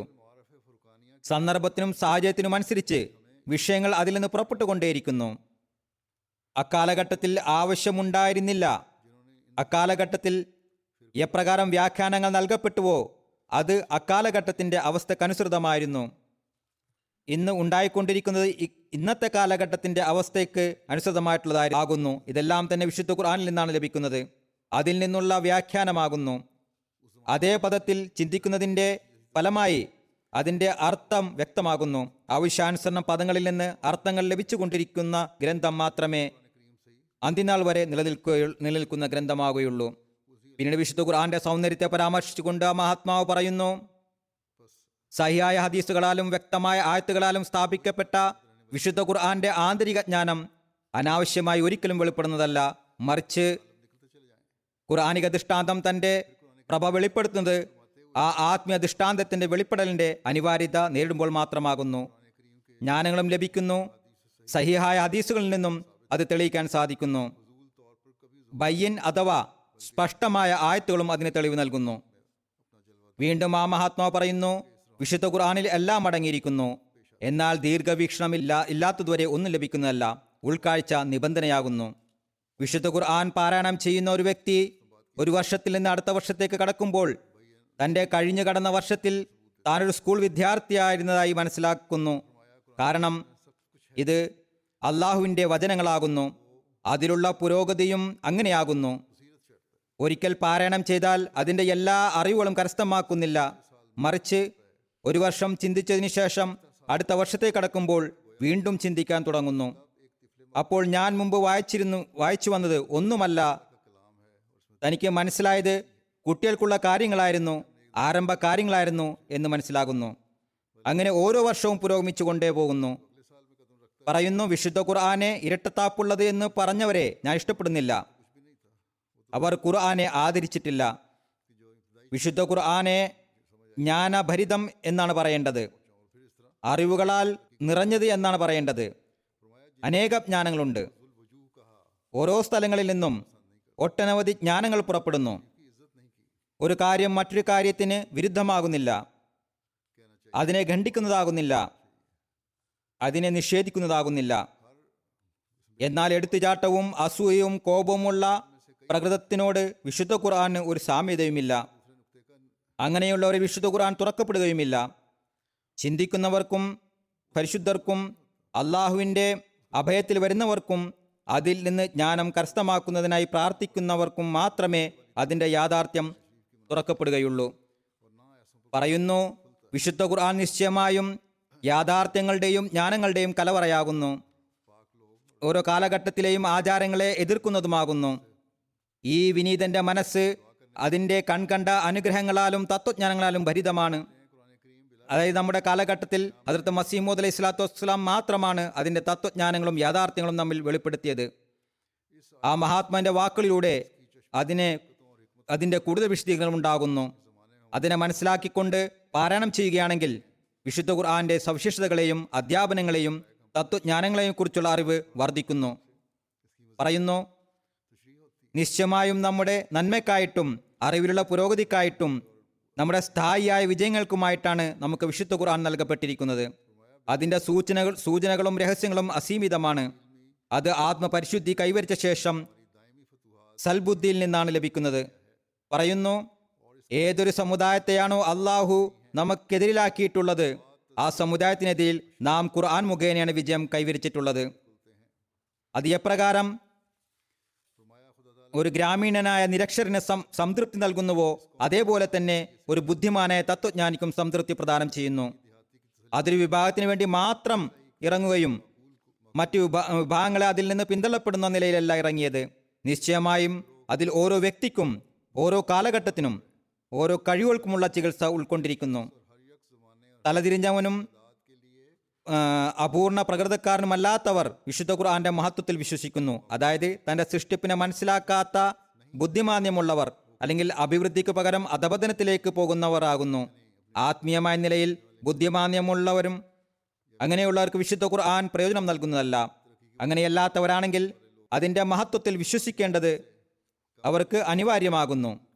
വിശ്വസിക്കുകയും അവർ അതിൻ്റെ അനുഗ്രഹങ്ങളിൽ നിന്ന് പ്രയോജനം കരസ്ഥമാക്കുകയും ചെയ്യുന്നു. പറയുന്നു, എന്നോട് പറയപ്പെട്ടു, എല്ലാ സന്മാർഗങ്ങളിൽ നിന്നും, അതായത് അള്ളാഹു ആ മഹാത്മാനോട് പറഞ്ഞു, എല്ലാ സന്മാർഗങ്ങളിൽ നിന്നും കേവലം ഖുർആനിക സന്മാർഗം മാത്രമാണ് പരിപൂർണവും മനുഷ്യ കൈകടത്തുകളിൽ നിന്ന് പരിശുദ്ധവുമായിട്ടുള്ളത്. തുടർന്ന് ആ മഹാത്മാവ് പറയുന്നു, പ്രകൃതജ്ഞാനം അഭിവൃദ്ധിപ്പെടുകയും കർമ്മരൂപത്തിലാകുകയും ചെയ്യുന്നതിനനുസരിച്ച് വിശുദ്ധ ഖുർആന്റെ മഹത്വം ലോകത്ത് സ്ഥാപിതമാകുന്നതാണ്. അതിനാൽ നമ്മുടെ ഭൗതിക ജ്ഞാനം അന്വേഷിക്കുന്നവരും വിശുദ്ധ ഖുർആനിൽ നിന്ന് സഹായം തേടേണ്ടതാണ്. അള്ളാഹുവിൻ്റെ അനുഗ്രഹത്താൽ സഹായം തേടുന്ന ധാരാളം പേരുണ്ട്. തങ്ങളുടെ ലേഖനങ്ങളിൽ അത് എഴുതുകയും ചെയ്യാറുണ്ട്. എത്തരത്തിലാണ് വിശുദ്ധ ഖുർആൻ ജ്ഞാനങ്ങൾ മറഞ്ഞു കിടക്കുന്നത് എന്ന് കാണിച്ച് അതിൻ്റെ മേന്മ സ്ഥാപിക്കേണ്ടതാണ്. ഡോക്ടർ അബ്ദുസലാമും എപ്പോഴും ഇതേ അടിസ്ഥാനത്തിലാണ് പ്രവർത്തിച്ചിരുന്നത്. വീണ്ടും ആ മഹാത്മാ പറയുന്നു, വിശുദ്ധ ഖുർആനിൽ നിസ്സംശയം അസീമിതമായ ജ്ഞാനങ്ങൾ ഉൾക്കൊള്ളുന്നതാകുന്നു. ഓരോ കാലഘട്ടത്തിനും അനിവാര്യമായതിന് പൂർണ്ണമായും മതിയായതാകുന്നു. പറയുന്നു, വിശുദ്ധ ഖുർആനിൽ പൂർണ്ണമായും സമഗ്രമായും കാണപ്പെടുന്ന ജ്ഞാനങ്ങളുടെയും യാഥാർത്ഥ്യങ്ങളുടെയും സവിശേഷ തത്വജ്ഞാനങ്ങളുടെയും സാഹിത്യ സമ്പുഷ്ടകളുടെയും ഉന്നത നിലവാരം മറ്റൊരു ഗ്രന്ഥത്തിനുമില്ല തന്നെ. പറയുന്നു, വിശുദ്ധ ഖുർആനെ അള്ളാഹു ഖൈർ എന്നാണ് പറഞ്ഞിരിക്കുന്നു. പറയുന്നു, വമൻ യൂത്തിൽ ഹിക്മത ഫഖദ് ഊത്തിയ ഖൈറൻ കസീറ. ചുരുക്കത്തിൽ വിശുദ്ധ ഖുർആൻ ജ്ഞാനങ്ങളും അറിവുകളുമാകുന്ന സമ്പത്തിൻ്റെ ഖജനാവാകുന്നു. അള്ളാഹു ഖുർആനിക ജ്ഞാനങ്ങൾക്കും അറിവുകൾക്കും നൽകിയിട്ടുള്ള പേര് ഖൈർ എന്നാകുന്നു. ഭൗതിക അനുഗ്രഹങ്ങളും അതോടൊപ്പം വരുന്നു. പിന്നീട് ഒരു മുന്നറിയിപ്പ് നൽകിക്കൊണ്ട് ആ മഹാത്മാ പറയുന്നു, നിശ്ചയമായും ഓർത്തുകൊള്ളുക, തിന്മകളിൽ നിന്ന് പിന്മാറാത്തവർ അവസാനം മരിക്കുന്നതാണ്, തീർച്ചയായും മരിക്കുന്നതാണ്. അള്ളാഹു പ്രവാചകന്മാരെയും നബിമാരെയും അയച്ചത്, തൻ്റെ അവസാന ഗ്രന്ഥമായ വിശുദ്ധ ഖുർആനെ ഇറക്കിയത് ലോകം വിഷത്താൽ നശിക്കാതിരിക്കുന്നതിന് വേണ്ടിയാണ്. കൂടാതെ അതിൻ്റെ സ്വാധീനത്തെ തിരിച്ചറിഞ്ഞ് രക്ഷ നേടുന്നതിനുമായിട്ടാണ്. അതിനാൽ തങ്ങളുടെ അവസ്ഥ വിശുദ്ധ ഖുർആന്റെ അധ്യാപനങ്ങൾക്ക് അനുഗുണമാക്കുന്നതിനായുള്ള പരിശ്രമത്തോടൊപ്പം തന്നെ ലോകത്തിന് ഈ അധ്യാപനങ്ങൾ പറഞ്ഞു കൊടുക്കുകയും ആത്മീയവും ഭൗതികവുമായ നാശത്തിൽ നിന്ന് അവരെ രക്ഷപ്പെടുത്തേണ്ടതും ഓരോ അഹമ്മദിയുടെയും ജോലിയാകുന്നു. ആ മഹാത്മാവ് പറയുന്നു, നബി സല്ലല്ലാഹു അലൈഹി വസല്ലം തിരുമേനി ഖാത്തമുൻ നബിയീനാകുന്നു, വിശുദ്ധ ഖുർആൻ ഖാത്തമുൽ ഖുത്ബാകുന്നു. ഇനി മറ്റൊരു കലിമയോ മറ്റൊരു നമസ്കാരമോ ഉണ്ടാവുക സാധ്യമല്ല. നബി സല്ലല്ലാഹു അലൈഹി വസല്ലം തിരുമേനി പറഞ്ഞതെല്ലാം ചെയ്തു കാണിച്ചു തന്നു. വിശുദ്ധ ഖുർആനിലുള്ളവയെല്ലാം ഉപേക്ഷിച്ചുകൊണ്ട് മോക്ഷം കരസ്ഥമാകുന്നതല്ല, അതിനെ ഉപേക്ഷിക്കുന്നവർ നരകത്തിൽ പതിക്കുന്നതായിരിക്കും. ഇത് നമ്മുടെ മതവും ആദർശവുമാകുന്നു. ഇത്തരത്തിലുള്ള ആദർശമുള്ള വ്യക്തി വിശുദ്ധ ഖുർആനെയും നബി സല്ലല്ലാഹു അലൈഹി വസല്ലം തിരുമേനിയെയും എങ്ങനെയാണ് അപമാനിക്കുന്നത്? ഇക്കാര്യം പൊതു മുസ്ലിങ്ങൾക്ക് മനസ്സിലാകുകയും അവർ അമ്മ അക്രമമോഹികളായ പണ്ഡിതന്മാരുടെ മുഷ്ടിയിൽ നിന്നും രക്ഷപ്പെട്ട് കാലത്തിന് ഇമാമിനെ തിരിച്ചറിയുന്നവരുമായിരുന്നെങ്കിൽ എത്ര നന്നായെന്നെ.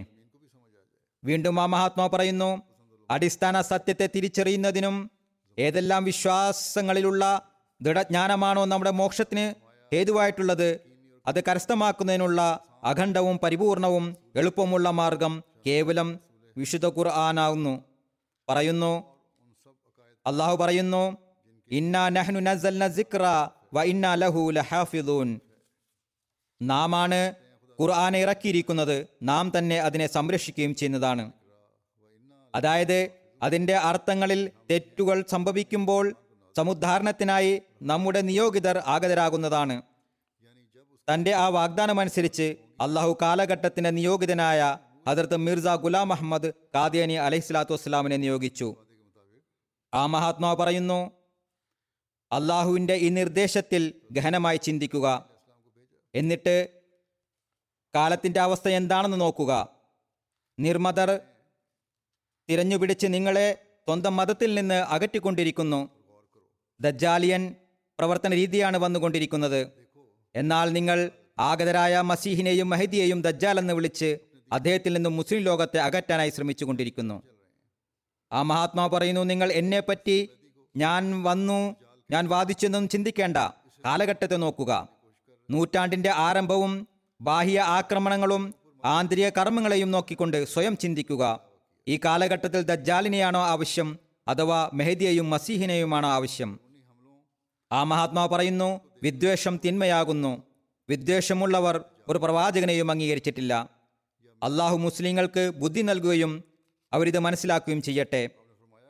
വിശുദ്ധ ഖുർആന്റെ സവിശേഷതകൾ വിവരിച്ചുകൊണ്ട് ആ മഹാത്മാവ് പറയുന്നു, വിശുദ്ധ ഖുർആനിൽ ആരംഭം മുതൽ അവസാനം വരെ രണ്ട് കാര്യങ്ങളെ ശ്രദ്ധ പതിപ്പിച്ചിരിക്കുന്നു.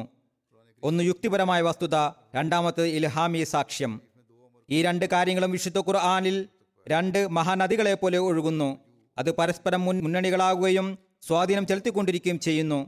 അതായത് ഒന്നിച്ചു പോകുന്നു, ഒന്ന് മറ്റൊന്നിന് സമാന്തരമായി ചലിക്കുകയും സ്വാധീനം ചെലുത്തുകയും ചെയ്യുന്നു. പറയുന്നു, വിശുദ്ധ ഖുർആന്റെ ലക്ഷ്യം മൃഗീയാവസ്ഥയിൽ നിന്ന് മനുഷ്യനാക്കുകയും മനുഷ്യനിൽ നിന്ന് സഭ്യതയുള്ള മനുഷ്യരാക്കുകയും സഭ്യതയുള്ള മനുഷ്യരിൽ നിന്ന് ദൈവത്തെ പ്രാപിച്ച മനുഷ്യരാക്കി തീർക്കുകയും ചെയ്യുക എന്നതാകുന്നു. അറബികളിൽ ഈ ലക്ഷ്യം പൂർത്തിയായതായി നാം കാണുന്നു. പൂർണ്ണതയോടെ പൂർത്തിയാകുകയുണ്ടായി. എന്നോടൊരു യഹൂദി സ്വയം പറയുകയുണ്ടായി, ഞാൻ മുസ്ലിമല്ല, ഏതാനും വർഷം മുമ്പുള്ള കാര്യമാണ്, എന്നാൽ ഞാൻ നബി സല്ലല്ലാഹു അലൈഹി വസല്ലം തിരുമേനിയെ പ്രവാചകനായി തീർച്ചയായും അംഗീകരിക്കുന്നു. കാരണം അക്കാലത്ത് അപരിഷ്കൃതരായിരുന്ന അറബികളെ എപ്രകാരമാണ് വിപ്ലവകരമായ നിലയിൽ മാറ്റിയെടുത്തത്. ഇതൊരു പ്രവാചകന് മാത്രമേ സാധിക്കുകയുള്ളൂ, ഒരു സാധാരണക്കാരന് സാധ്യമല്ല. അള്ളാഹുവിൻ്റെ സഭാ സഹായം ലഭ്യമായ ഒരാൾക്ക് മാത്രമേ സാധ്യമാകൂ. വിശുദ്ധ ഖുർആനെ കാണുമ്പോൾ ആ മഹാത്മാ പറയുന്നു, വിശുദ്ധ ഖുർആനെ കാണുമ്പോൾ അത്ഭുതം തോന്നുന്നു. അതേ നിരക്ഷരൻ ഗ്രന്ഥവും തത്വജ്ഞാനവും മാത്രമല്ല പറഞ്ഞത്, മറിച്ച് ആത്മശുദ്ധിക്കുള്ള മാർഗങ്ങളും പറഞ്ഞു തന്നിരിക്കുന്നു. ഏതുവരെ എന്നാൽ അയ്യദഹും ബി റൂഹിം മിൻഹു, അതായത് അവൻ തൻ്റെ കർമ്മങ്ങളാൽ അദ്ദേഹത്തെ സഹായിക്കുന്നു. ഇതുവരെ എത്തിച്ചു നോക്കുക, വീണ്ടും സൂക്ഷിച്ചു നോക്കുക. വിശുദ്ധ ഖുർആൻ എല്ലാ നിലയിലുമുള്ള ആവശ്യക്കാരെ തങ്ങളുടെ ലക്ഷ്യങ്ങളിലേക്ക് എത്തിക്കുന്നു. നേർമാർഗത്തിൻ്റെയും സത്യസന്ധതയെയും അന്വേഷി നേർമാർഗത്തെയും സത്യസന്ധതയും അന്വേഷിക്കുന്നവരെ സംതൃപ്തരാക്കുന്നു. ആ മഹാത്മാവ് പറയുന്നു, എല്ലാ ദൈവിക വെളിപാടുകളും വിശ്വാസ ദൃഢീകരണത്തിനായിട്ടാണ് ഇറങ്ങുന്നത് ഇറങ്ങിയിട്ടുള്ളത് എന്നിരുന്നാലും വിശുദ്ധ ഖുർആൻ അതിമഹത്തായ ദൃഢവിശ്വാസത്തിൻ്റെ അടിത്തറയാണ് പാകിയത്. വിശുദ്ധ ഖുർആന്റെ അധ്യാപനങ്ങളെ പൂർണ്ണമായും പ്രാവർത്തികമാ പ്രാവർത്തികമാപ്പിക്കുന്നതിനായി ജമാഅത്ത് അംഗങ്ങളോട് ആ മഹാത്മാവ് പറഞ്ഞു. തൻ്റെ ബയ്യത്ത് നിബന്ധനകളിലും അതിനുൾപ്പെടുത്തിയിരിക്കുന്നു. ആറാമത്തെ നിബന്ധന ഇപ്രകാരമാകുന്നു: എല്ലാ തരത്തിലുള്ള ദുരാചാരങ്ങളിൽ നിന്നും ദുരാഗ്രഹങ്ങളിൽ നിന്നും സ്വയം ഒഴിഞ്ഞു മാറുകയും വിശുദ്ധ ഖുർആന്റെ ഭരണത്തിന് പൂർണ്ണമായ നിലയിൽ വിധേയരായി ഇരിക്കുകയും ചെയ്യുകയും അള്ളാഹും റസൂലും പറഞ്ഞതിനെ എല്ലാ ചലനങ്ങളിലും കർമ്മധർമ്മങ്ങളായി സ്വീകരിക്കുന്നതുമാകുന്നു. എന്നാൽ അന്ധരായ പണ്ഡിതന്മാരുടെ അഭിപ്രായത്തിൽ നമ്മൾ വിശുദ്ധ ഖുർആനെ തിരുത്തുന്നവരായി. ആ മഹാത്മാവ് പറയുന്നു, ദൈവിക ഗ്രന്ഥത്തിന്റെ ഒരു വചനങ്ങളിലും മാറ്റങ്ങൾ വരുത്തുന്നതിനോ മാറ്റിമറിക്കുന്നതിനോ വാക്കുകൾ കൂട്ടിച്ചേർക്കുന്നതിനോ ഉള്ള അധികാരം നമുക്കില്ല. നമുക്ക് മാറ്റം വരുത്താൻ സാധ്യമല്ല, അതിനെ മുൻകടക്കാൻ സാധ്യമല്ല, അതിൽ കുറവ് വരുത്താനും സാധ്യമല്ല, അതിനെ അധികരിപ്പിക്കാനും സാധ്യമല്ല. ഒരു ഒരു തരത്തിലുള്ള വചനങ്ങളും ഉണ്ടാക്കാൻ നമുക്ക് അർഹതയില്ല. നബി സല്ലല്ലാഹു അലൈഹി വസല്ലം തിരുമേനി സ്വയം അങ്ങനെ ചെയ്തിട്ടുണ്ടെങ്കിൽ അത് സാധ്യമായിരുന്നു. നബി തിരുമേനി സല്ലല്ലാഹു അലൈഹി വസല്ലം അപ്രകാരം എവിടെയെങ്കിലും ചെയ്തിട്ടുണ്ടെന്ന് സ്ഥാപിതമാകുകയാണെങ്കിൽ അത് കാണിച്ചു തരിക. അത് സ്ഥാപിതമാകുകയാണെങ്കിൽ പറയുന്നു, നബി സല്ലല്ലാഹു അലൈഹി വസല്ലം തിരുമേനി സ്വയം ഇപ്രകാരം മാറ്റിത്തിരുത്തുകൾ നടത്തിയതായി സ്ഥാപിതമാകുകയാണെങ്കിൽ മാത്രം. ഏതുവരെ അത് സ്ഥാപിതമാകുന്നില്ലയോ നമുക്ക് വിശുദ്ധ ഖുർആന്റെ ക്രമത്തെ കീഴ്മേൽമറിക്കാൻ സാധ്യമല്ല.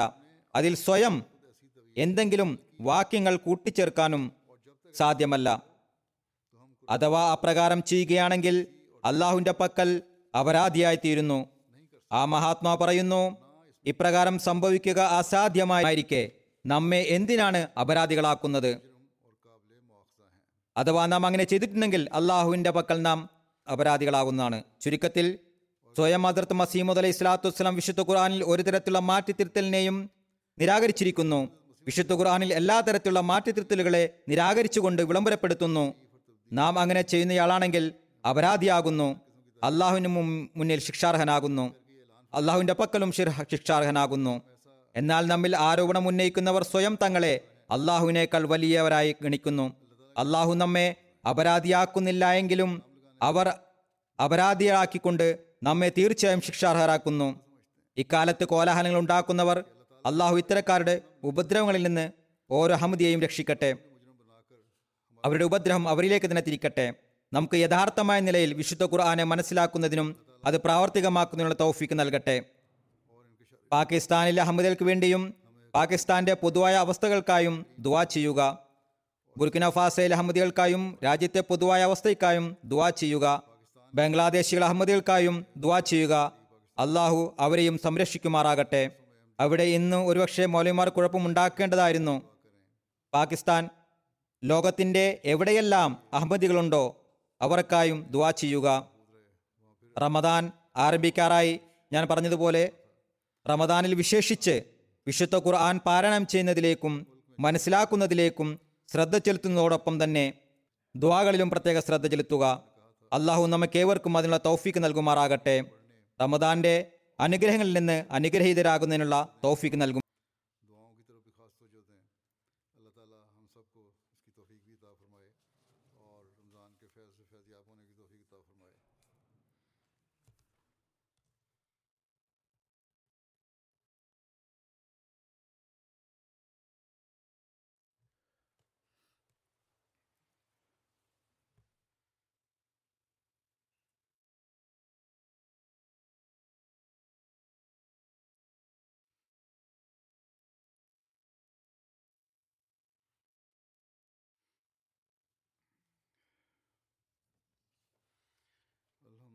الله الحمد لله نحمده ونستعينه ونستغفره ونؤمن به ونتوكل عليه ونعوذ بالله من شرور أنفسنا ومن سيئات أعمالنا